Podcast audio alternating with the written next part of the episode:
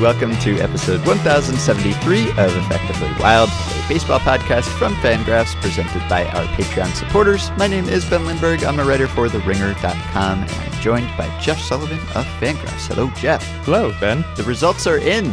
You know what a jam is, or what the internet thinks a jam is, sort of. Do you Sort want to of. give us the results? Well, I can I can try to do it. It's a little complicated because there is no clear dividing line. Not that I think one could ever uh, think that there was. But jams, at least according to the community voting results at Fangraphs from last week, seem to require there to be multiple base runners. Mhm. There's not a good link at all to high leverage situations, which makes sense because one scenario where I quizzed the audience was bottom of the ninth, home team is down by a run. There is a runner on first and nobody out. That is a very high leverage situation. The leverage index, for anyone who knows about that, is 5.4, which means it's about 540% more, I don't know, important than an average Mhm. game situation. In any case, it's a very difficult situation. That's where if you're a fan of the road team and your closer has just walked the leadoff batter in the inning, you start to think, oh, here we go again, since everybody hates their closer. But still, only 5% of the audience th- thought that that was a jam. So that is probably the clearest evidence that leverage is not a huge factor in Mhm. what a jam is.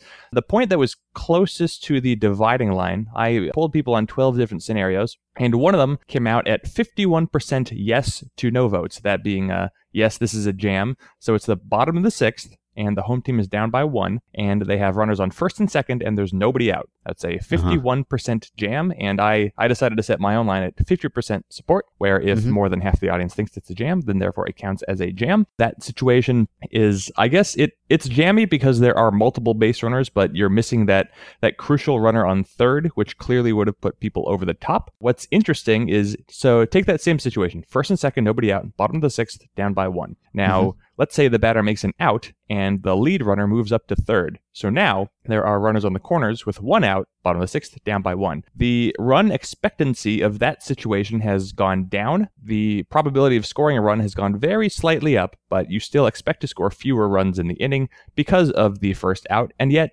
65% of the audience felt like that was a jam. So clearly, having a runner on third is a pretty big deal. And mm-hmm. yet, we'll just keep going through all the results, I guess. Top of the fourth, tie game, and leadoff triple, let's say. Only 30% of people thought that was a jam. However, if you then put a runner on second behind the leadoff triple, 95% of people felt like that was a jam. So that's a pretty major difference, all because of one extra runner. Of course, that Yeah. extra runner is important. That's a runner in scoring position, makes a big difference. But I couldn't find a perfect definition out of this. I could have polled people about 100 different scenarios to get even more precision. But clearly, as far as jams go, people like having multiple base runners. Leverage is a minor component. The margin of the game is a factor, but it is not a primary factor. I did quiz people on bases loaded, nobody out, top of the first tie game. That got 91% jam support. So no matter how early a jammy situation takes place, it still counts as a jam. So it seems like it's base runners first, then runners in scoring position, then maybe the margin of the game, and then there is some sort of leverage link, it would appear, but that is a tertiary or, I don't know, quaternary. Never said that word out loud. Shouldn't have tried it on the podcast. In any case, fun to have results. Thousands of people voted. I appreciate all of their participation. And now I have a, a slightly better idea of what a jam is. And so I can move on to polling people about some other baseball terminology, Yeah, like a slugfest. like a slugfest. Next up on, on Jeff Sullivan's to-do list. Yeah, well, that's good because I think either the person who initially asked us to define a jam or someone who responded soon after we first talked about it said that traffic on the bases or having a crowd was a core component of what constituted a jam for him. That it wasn't purely run expectancy or or single run probability, but just how crowded, how visually jammy it looked. I guess mm-hmm. just how many runners were on the bases, and I think that is also true for me to a certain extent. So the crowd has spoken, and in its wisdom, I guess that is part of what makes a jam. So go check out the full results. I will link to them in the usual places. And I wanted to mention one quick thing. I was talking to Boog Sciambi, the great ESPN broadcaster, last week because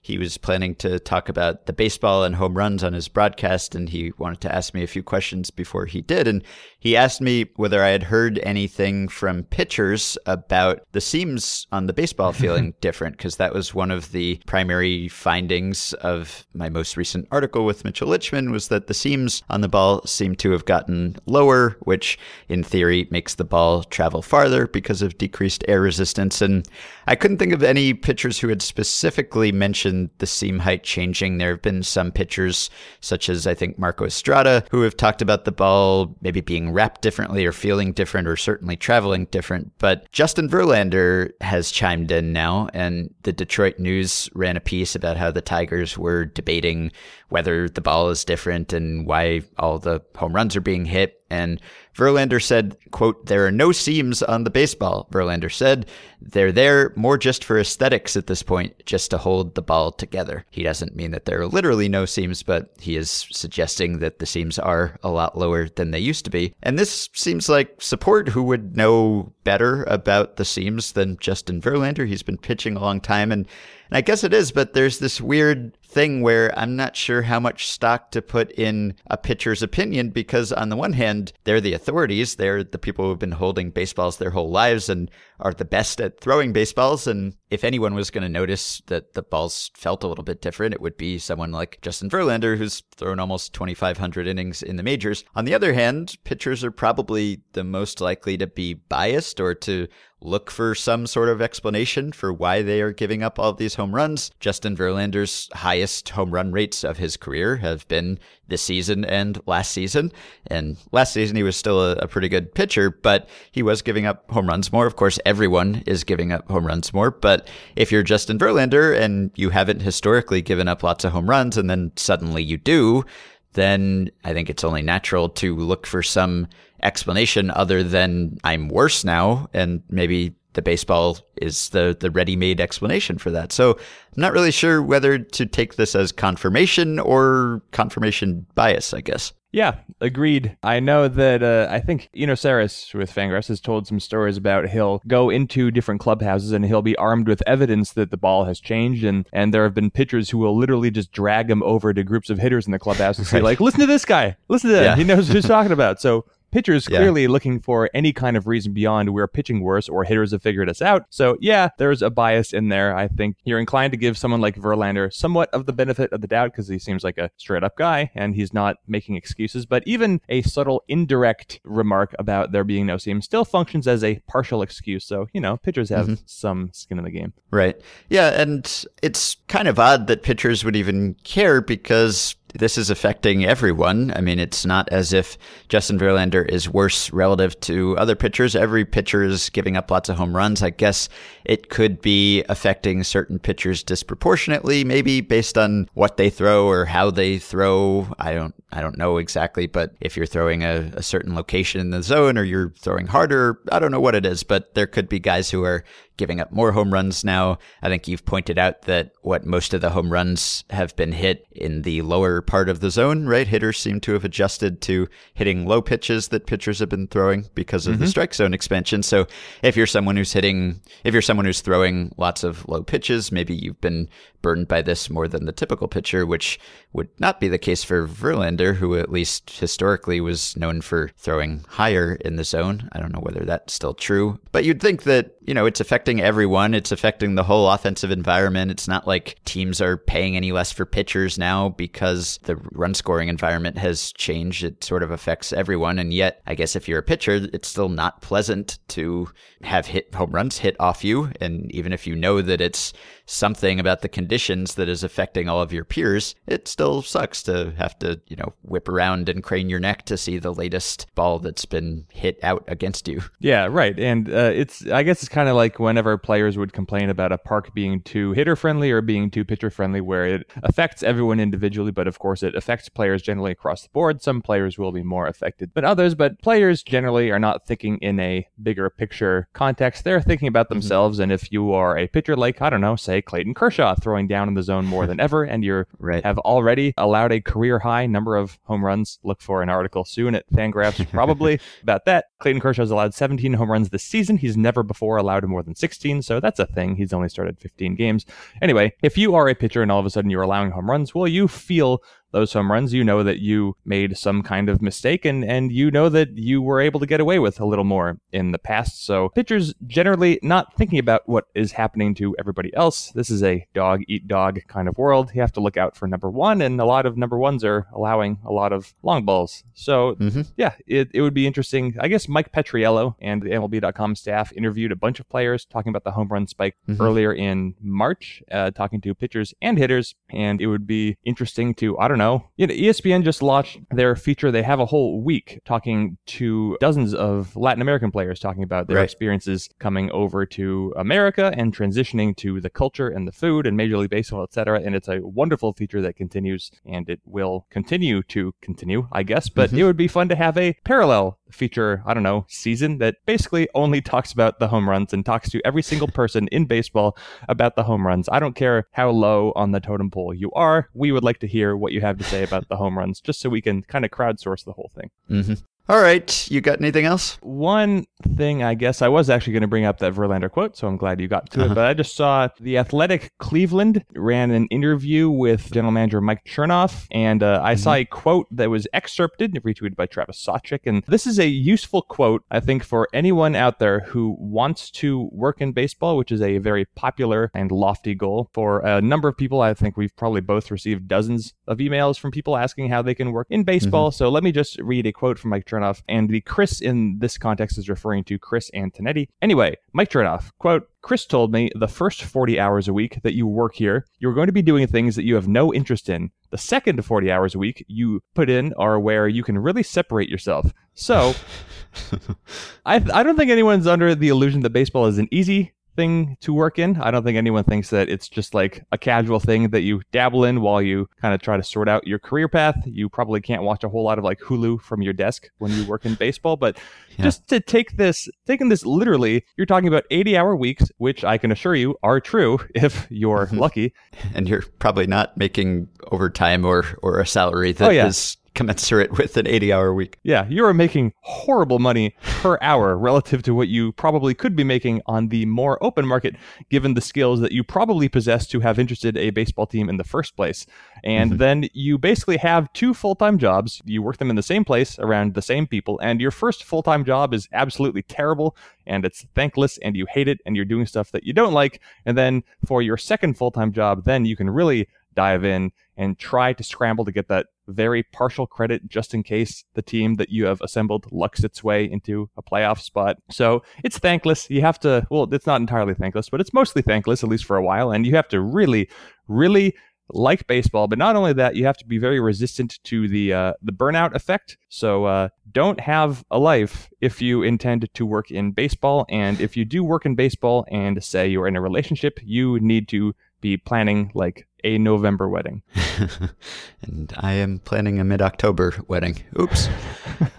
All right. So we have got a guest. Stats versus Scouts was never really a thing, certainly isn't a thing now. But if it were a thing, I think one way in which scouts would have a clear edge would be in the terminology that they have developed over the many years of the baseball scouting institution. I don't know whether stat heads have anything equivalent. We just have weird acronyms and terms like regression and unsustainable, which isn't fun at all. But Joe Lemire, who is a great sports writer for many a site, most recently Vocativ, which unfortunately decided last week to become a video only company, seemingly, because internet videos is exactly what we all need. But he has since added another byline to his collection at Vice Sports, and he wrote a great article collecting the baseball scouting glossary. It's called Good Face, High Ass. And we wanted to have him on to talk about some of the terms he wrote about. So, hi, Joe.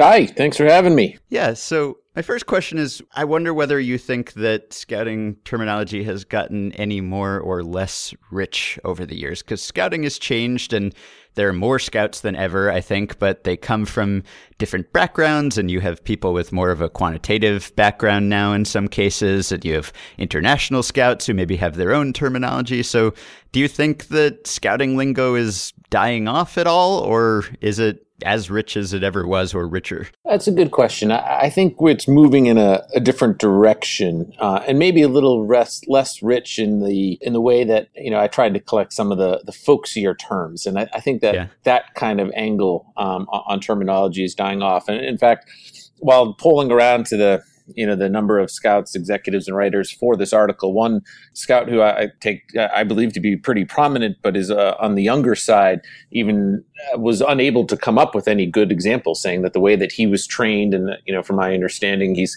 from a, a little bit more of a, an analytic background. You know, this he wasn't exposed to some of these terms the way you know a lot of the the old school scouts are. The the, the scouts you see at your average Fairfield Inn in Port, you know, outside of Port Charlotte, Florida, every March. You know, those are the mm-hmm. ones that were, you know, are really adding to the vocabulary and, and adding the, the richness to it. I, I do think having more of an international flavor, you know, will sort of help build on this. Uh, but some of the newer terms are a lot more, uh, you know, almost too precise, like swing path and arm slot, and you know, which are you know interesting in their own right, but uh, hardly the same as good face and high ass. Do you have a favorite on this list? Well, yeah, certainly. Uh, anyone who's seen my, my Twitter bio will, will know that I am a proud redhead. Um, yeah. and so uh, the fact that uh, I now have an explanation for why my baseball career petered out in high school. Uh, knowing that redheads have been biased against for generations uh, is pretty interesting. But it does sort of speak to the fact that you know redheads and the other bizarre marginalization uh, of a subset of people is hyphenated names. Uh, but the the fact that two things that would seem to have absolutely nothing to do with one's ability to play baseball can sometimes be seen as a negative is is pretty interesting.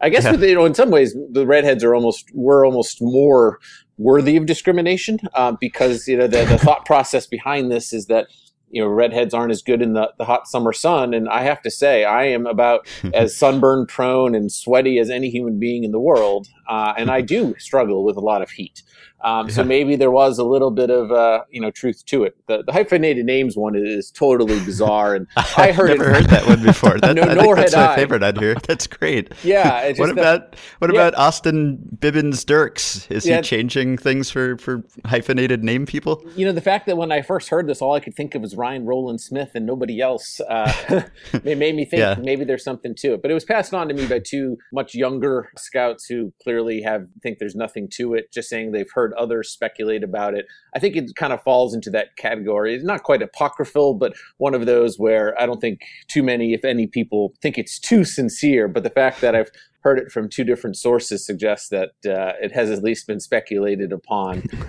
uh, that I guess you know, as I, as I wrote in the in the story, I guess if you have hyphenated names, neither parent is an alpha.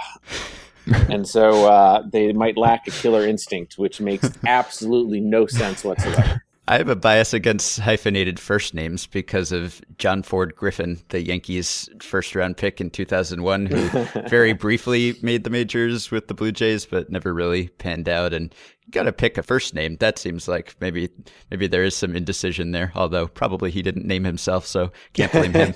yeah, exactly. And same with the last names, obviously. And frankly, even the parents didn't choose their own last names, although I guess they did choose to conjoin them. But yeah. so it goes. I'm speaking to you as a non redhead with a rather severe neck sunburn, so I can assure you that none of us are immune. I can also say, as far as the hyphenated names go, Ryan Rowland Smith, on the one hand, did make the major leagues. On the other hand, is responsible for arguably the worst pitching season of all time in his last year in the major league. So, something to keep in mind, because wasn't he the first one, at least in the majors? So, you know, based on a know. sample size of one, not not a great aging curve. In any case, you talk about Obviously, the redheads, uh, their soft eyes was one. I know that was more of a basketball term in the article as opposed to a baseball term, but there's also the related good face, bad face.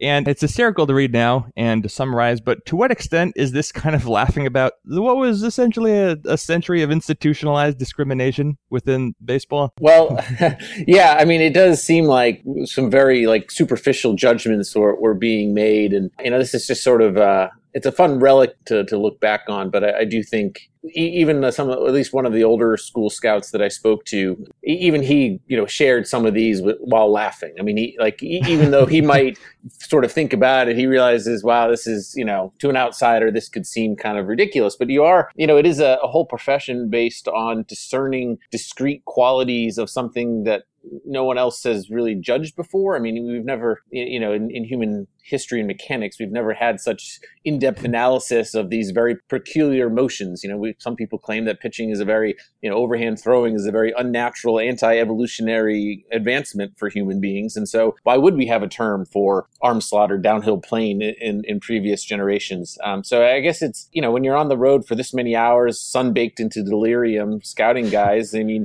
why wouldn't you have a, an occasional epiphany to come up with some some new term that you know you might think really uh, portends to future value even when it's probably irrelevant. And I mean, presumably at some point, someone made an evaluation based on these nebulous qualities, right? I mean, even if it's become kind of a joke now or it's something people sort of pass on laughingly, presumably at some point there was someone who really believed it and made decisions based on it. And maybe the most famous example of this is the good face, which is a funny term. And really, it's perhaps not that different from how many of us operate in real life, whether subconsciously or not. I, I know that there is a bias, you know, a good looking person, you ascribe positive qualities to that person without knowing anything about him or her. So this is something that extends to all walks of life. And I don't know whether there's any basis for it whatsoever. And maybe it seems more ridiculous in baseball just because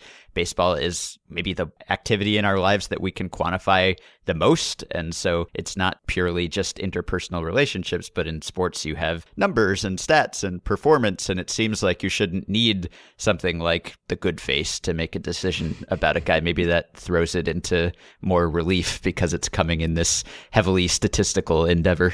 Yeah, and I think it kind of speaks to that Gladwellian blink phenomenon, you know, that you mentioned right. with that subconscious, those quick judgments. And I think, you know, the, the term "he's a baseball player" kind of fits that. Like, you know, yeah, he just seems, we've talked about that on the show before. Yeah, yeah, exactly. That he just has this overall ability to do play the sport well, good know-how, or like, you know, similarly, like he has an idea is another one of my favorites. It's just, you know, his yeah. brain is functioning and he might know where the strike zone is, which are all things that we all, you know, would hope that someone would understand the rule book. But the fact that they're able to apply it is kind of the, the implication. And so many of these terms, you know, out, out, of context seem overly simple or ridiculous, but there, you know, is that spoken truth. There is some sort of implied truth behind it. And I, I think, you know, there is some value to it. And, you know, as I do try to, you know, in the, in the prologue, make, make very clear how important scouting is, but just because we see value and seriousness to a profession doesn't mean we can't have a little fun with it too.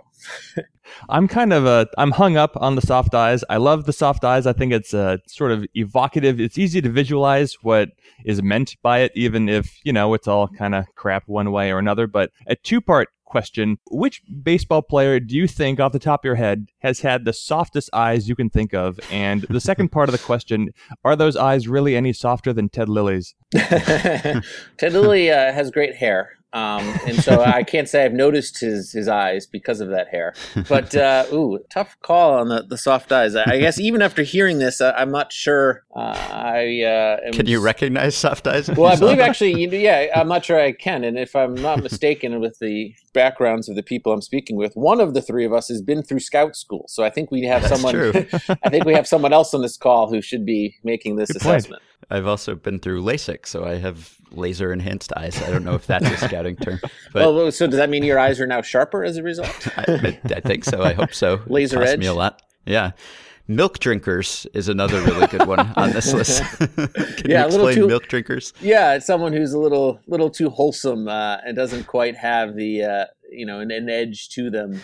That that's a good one. You know, and the other one, actually, the other favorite, of course. Um, and there's a, a text message chain of there are about six of us who are a writer, all baseball writers who are is three years running now have all been you know, talking about this, that, and the other thing. But when we do talk about baseball, some of these terms often come up. For me, is definitely uh, a favorite of this text message chain. It's yeah. just because you know he's a number three starter for me, or you know he's got the range of a statue for me. Well, of course it's for me. I mean, I'm not right. going to pretend to know what your opinion is. Uh, so it's such a, a wonderful superfluous qualifier. but you know, you sit around one of those Fairfield Inn breakfast tables, and you're just going to hear for me, for me, for me.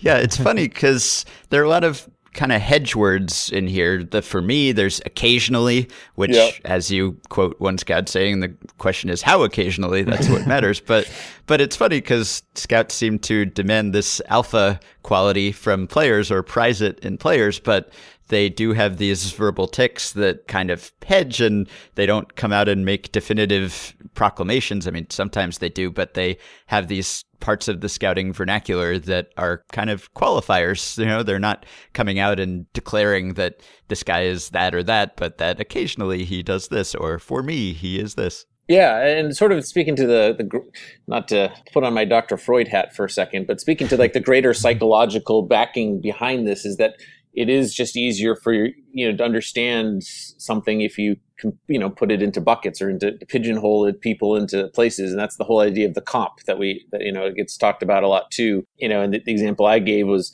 Dustin Ackley being somewhere between Chase Utley and Mark Kotsay, which, you know, two players who, other than being left-handed batters of the 21st century, w- wouldn't seem to have that much in common.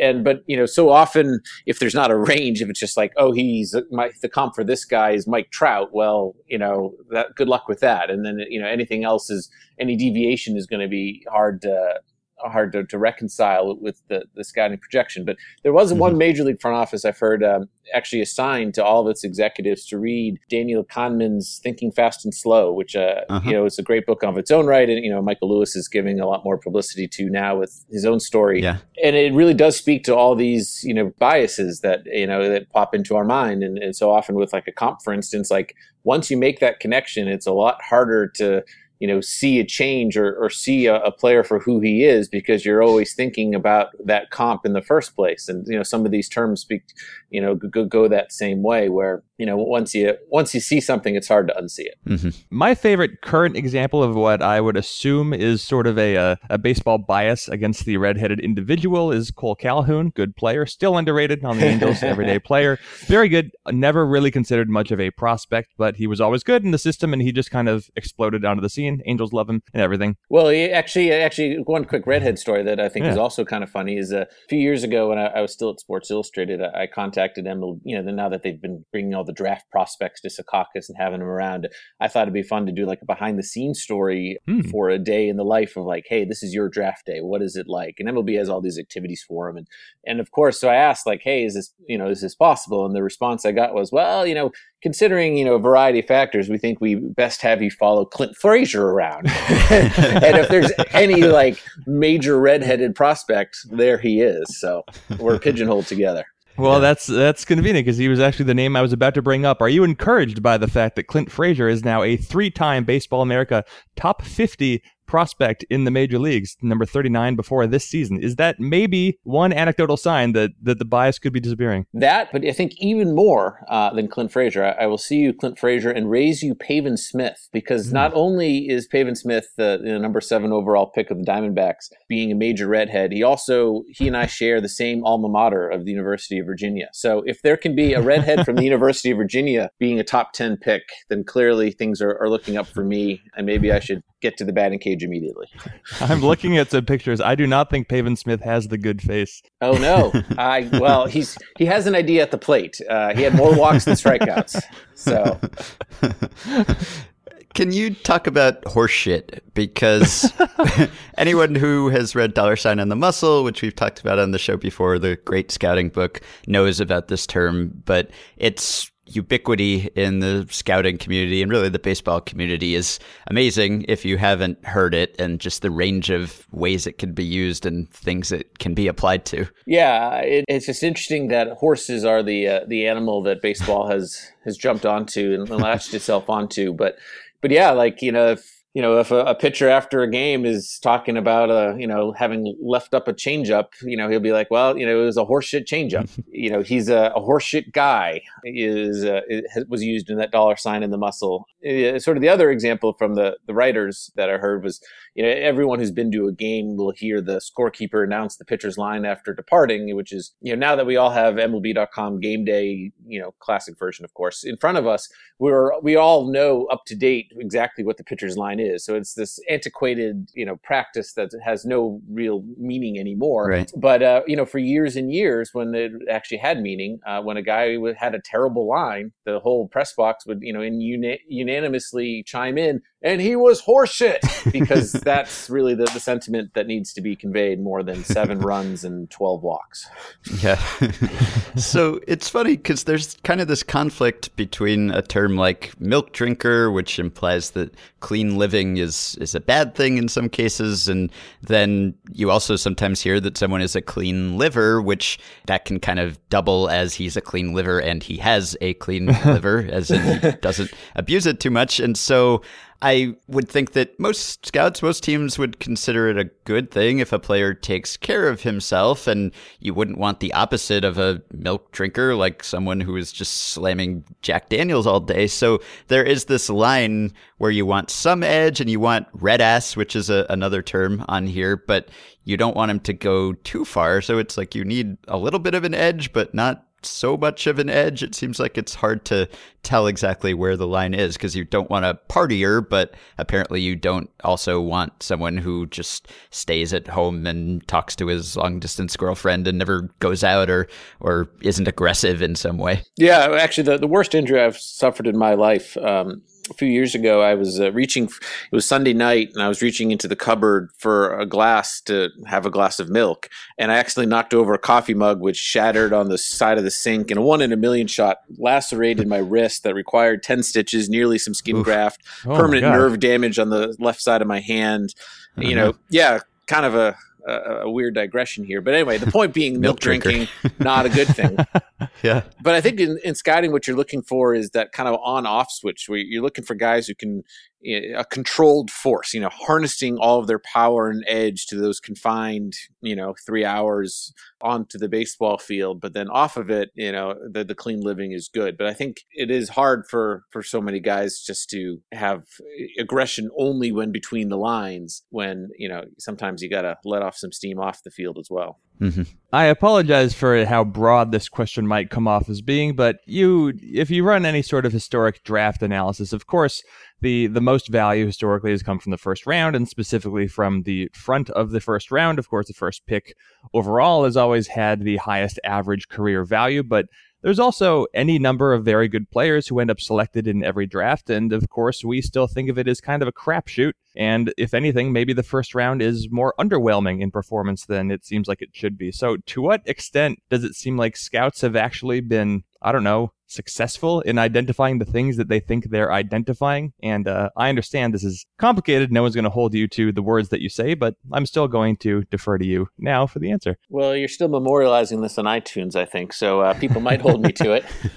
I, I think what analytics has done is provide sort of the you know the back end framework to scouting that had been helpful like scouting identifying players, getting those first opinions, and, and, and having those mental projections is all very important. But I think it was always, it always had been an issue of how well it translates. I mean, you're talking about you know dozens of area scouts plus the bird dogs you know helping them out. And then you have a handful of cross checkers one scouting director one general manager a few assistant gms and special assistants might be helping out as well.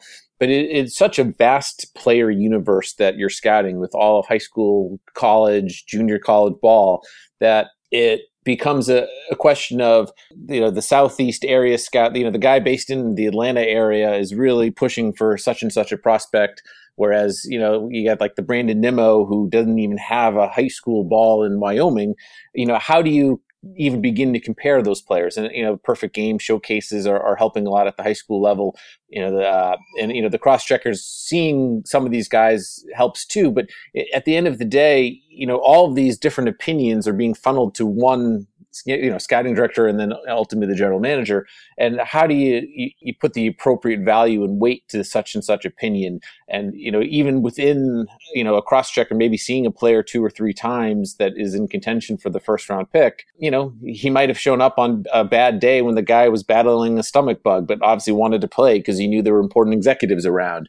I mean there's so many variables at play that I think scouts have actually done fairly well considering all of that. And I think if you talk to these executives, you find that beyond that first few rounds, there's a lot less order to the draft picks. It's not necessarily mm-hmm. this guy we think is definitely better, but it's this guy, you know, we think is under the radar. We can get him later. Um, I remember one of sort of a, uh, a odd story that I doubt anyone ever read. Um, when I first started covering a little bit of baseball, I was a, an intern at the Baseball Hall of Fame in summer of 2005 and did a little work for the Oneonta newspaper when the Oneonta Tigers were still in existence. And oddly, that New York Penn League team had, I think it was either 10 or 12 future big leaguers. Three of them ended up on the Tampa Bay Rays, all from very different ways. And I just kind of recreated their different paths of their, you know, it was a classic Rays finding value. All three of them were like 12th round or later. It was, you know, Burke Badenhop, you know, Matt Joyce, oh, and uh, Will Rhymes. And I remember while talking to, to Andrew Friedman, just sort of broadly, like, hey, what are the odds that these three guys from such late rounds all kind of made it? And he's like, you know, in our draft room, once we get to the 10th round, if we think a guy has even a shred of major league capability, we just take him. Like, you know, he might last a little bit longer, but we just go for it, you know, because there's no sense in, in holding on because at that point, those odds are so long. And so I, I think, unlike, say, the NFL draft, which is so tightly scrutinized with such a, a, narrow player universe. The baseball one is so broad that it's not quite as you know sensical and, and, ordered. And you know I think we see that with some of the overslot bonus money going to later picks, kind of indicating that. So I actually think scouts do pretty well given the incredible constraints uh, and logistical difficulties they have. Mm-hmm. Yeah, and as we kind of lightly make fun or marvel at the imprecision of a term like he has an idea or these very subjective judgments about someone's appearance or something. I mean, the irony is that this is where scouts can potentially add the most value and will probably continue to add the most value going forward because the better quantified everything gets, the the more pervasive StatCast and TrackMan and all of these technologies become, we don't necessarily need a scout to say he's got good spin on his curveball because there's a machine that's telling us he's got good spin on his curveball and maybe it's just as good. And so what you really need the scouts for, what you'll probably always need the scouts for, is watching the players and finding out about what makes them tick and whether they are milk drinkers or red asses and whether that will make a difference. And assuming that that is adding some value and, and is telling you something about the player, that's really more and more probably where the scouting community's value is going to be coming from. Yeah, it definitely is a, a changing industry for sure. That I did a story at Vocativ about uh, vision training, and you know, increasingly scouts, some of the teams that uh, prescribe to this, you know, will do these vision evaluations, um, and not just the visual acuity that your LASIK fixed for you, but uh, sort mm-hmm. of like the, the movement and tracking of the ball and and guys in the scouts are now being handed iPads and having to administer tests. Uh, right. And so it's sort of you know they are those creating those interpersonal connections. They are the one person who can administer these kinds of tests that you know you're not going to get from you know from a TrackMan. I mean it, the the industry is definitely changing, and it's going to be a lot harder to find that completely uh, under the radar type of prospect. Uh, iPad still can't tell you if the eyes are soft. well, well, I'm sure there'll be an app for that soon enough. yeah. So I just wanted to end with one other piece you wrote for Vocativ, your magnum opus, and it's almost come up a couple times in this conversation because you've mentioned Fairfield Inns, and that is, of course, a, a, Marriott brand. And you wrote an epic piece on the role of Marriott in the life of scouts and sports writers and baseball in general. I will link to this; everyone should go read it. But for people who are not familiar with this symbiotic relationship between baseball and Marriott. Can you explain how it came to be and what depths it has plumbed? Uh, it is, uh, yeah, depths is definitely uh, the proper direction uh, that this yeah. has gone. Yeah, so many you know scouts and writers have have realized they've spent literally more than a decade of their life sleeping in various Marriott properties. Uh, you know, Bob Johnson, who scouted three decades, had more than 5,000 nights at the time that I spoke to him, which I, I, I figured out was 13 years and eight months. there was a, another scout, Mark Weidemaier, who had millions, literally millions of points but when you spend 250 nights a year on the road, the last thing you want to do is travel more. So thankfully, they have that catalog. So he furnished his entire house washer, dryer, patio furniture, three big screen TVs, all with Marriott points. He would stay at some of the same hotels so frequently that he would hand the, the bellhop a few extra bucks and like keep suitcases there. Like he basically had his own closet at these hotels because he knew he'd be back. But it, it sort of started, uh, you know, Marriott was uh, one of, it's like, I think it's the oldest continuous uh, hotel loyalty program program, which certainly helped. Uh-huh. You know, the fact that it had good properties in big cities, but you know, it wasn't too fancy of a brand, made it you know palatable for for budgets. And it actually started, you know, as, as far as I could tell on the on the provenance on this, is that a few NBA writers in Texas, Fran Blinebury and Jan Hubbard, who were in Houston and Dallas, they sort of like realized the potential of such a program pretty early on. And then, you know, they knew people like Kevin Kernan, who used to cover a little bit of NBA, uh, you know, Bob Nightingale uh, got to know those guys, uh, and so so two the two of them were among those who kind of took it from the NBA, bas- you know, from the basketball writing realm to the baseball writing realm, where mm-hmm. you know, obviously the exponentially more nights on the road made it even more lucrative. And so now you get a beat writer job and immediately everyone around you is like, oh, hey, make sure you get your Marriott card immediately. And then it ultimately leads to any number of random run-ins uh, at Marriott properties uh, across the globe eh, because everyone is confined to the same three months for vacation, and everyone obviously will be confined to those same hotels. I mean, even my wife and I, we went to Aruba this, uh, I guess, two years ago now, and sure enough, Dan Barbarisi and Emily Benjamin, two baseball writers who are now married, show on up, and we had a nice time. It was Carnival, so we had a lovely time, the four of us uh, in Aruba together. Because uh, why wouldn't you? Actually Nightingale and, and, Evan Drellich covers the Red Sox. The, the two of them they ran into each other in two different hotels, like in different different winter vacations. I mean, it's just preposterous how this shows up. But maybe uh, maybe my favorite story was the um, the one writer who, while renting his room, realized it uh, cost so little that he was getting so few points that he went to the front desk and said, "Hey, can I pay more for my hotel room?" And the confused clerk was like, uh, "I don't think I have the authority to do that." And so he said, "Okay, I'll just take a second room."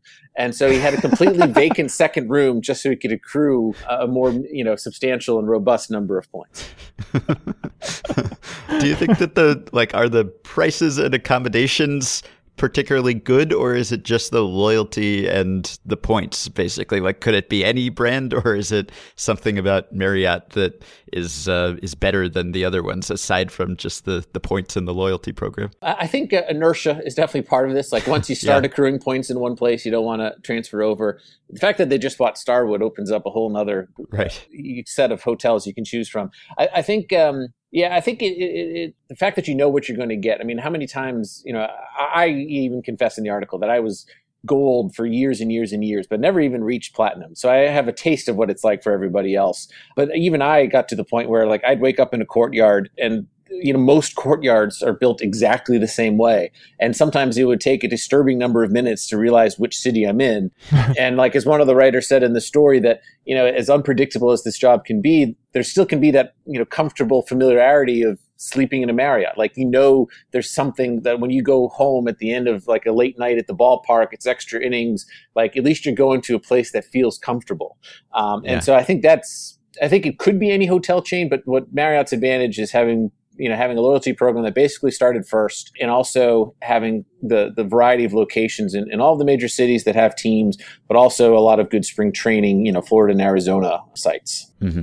All right. Well, Joe Lemire is definitely a dude, as the scouts say. you can find him on Twitter at Lemire Joe. You should read him wherever he writes. And thanks for coming on, Joe. Yeah, thanks for having me, guys. I enjoyed it. Thank you. You can support the podcast on Patreon by going to patreon.com slash effectivelywild. Five listeners who have already pledged their support include Paul Sakamoto, Tim Bassuino, Tyler Hodges, Ryan Gabriel, and Greg Scarfo. Thanks to all of you. You can join our Facebook group at facebook.com slash group slash effectivelywild, and you can rate and review and subscribe to Effectively Wild on iTunes. Thanks to Dylan Higgins for editing assistance. If you're looking for something else to listen to, Michael Bauman and I have a new episode of the Ringer MLB show up. We talked to Kyle Boddy of Driveline Baseball and Andrew Perpetua of Rotographs and X-Stats. We got into spin rate and launch angle and StatCast and fancy new training techniques and biomechanics. It was a very cutting edge episode. Keep your questions and comments for me and Jeff coming via email at podcast at fangraphs.com or via the Patreon messaging system. We'll answer emails next time. Talk to you then. This is the tale of the red-headed stranger, and if he should pass your way, stay out of the path of the raging black stag and don't lay a hand on the bay. Don't cross him, don't boss him. He's wild in his sorrow. He's riding and hiding his pain. Don't fight him, don't spite him. Just wait till tomorrow. Maybe he'll ride on again.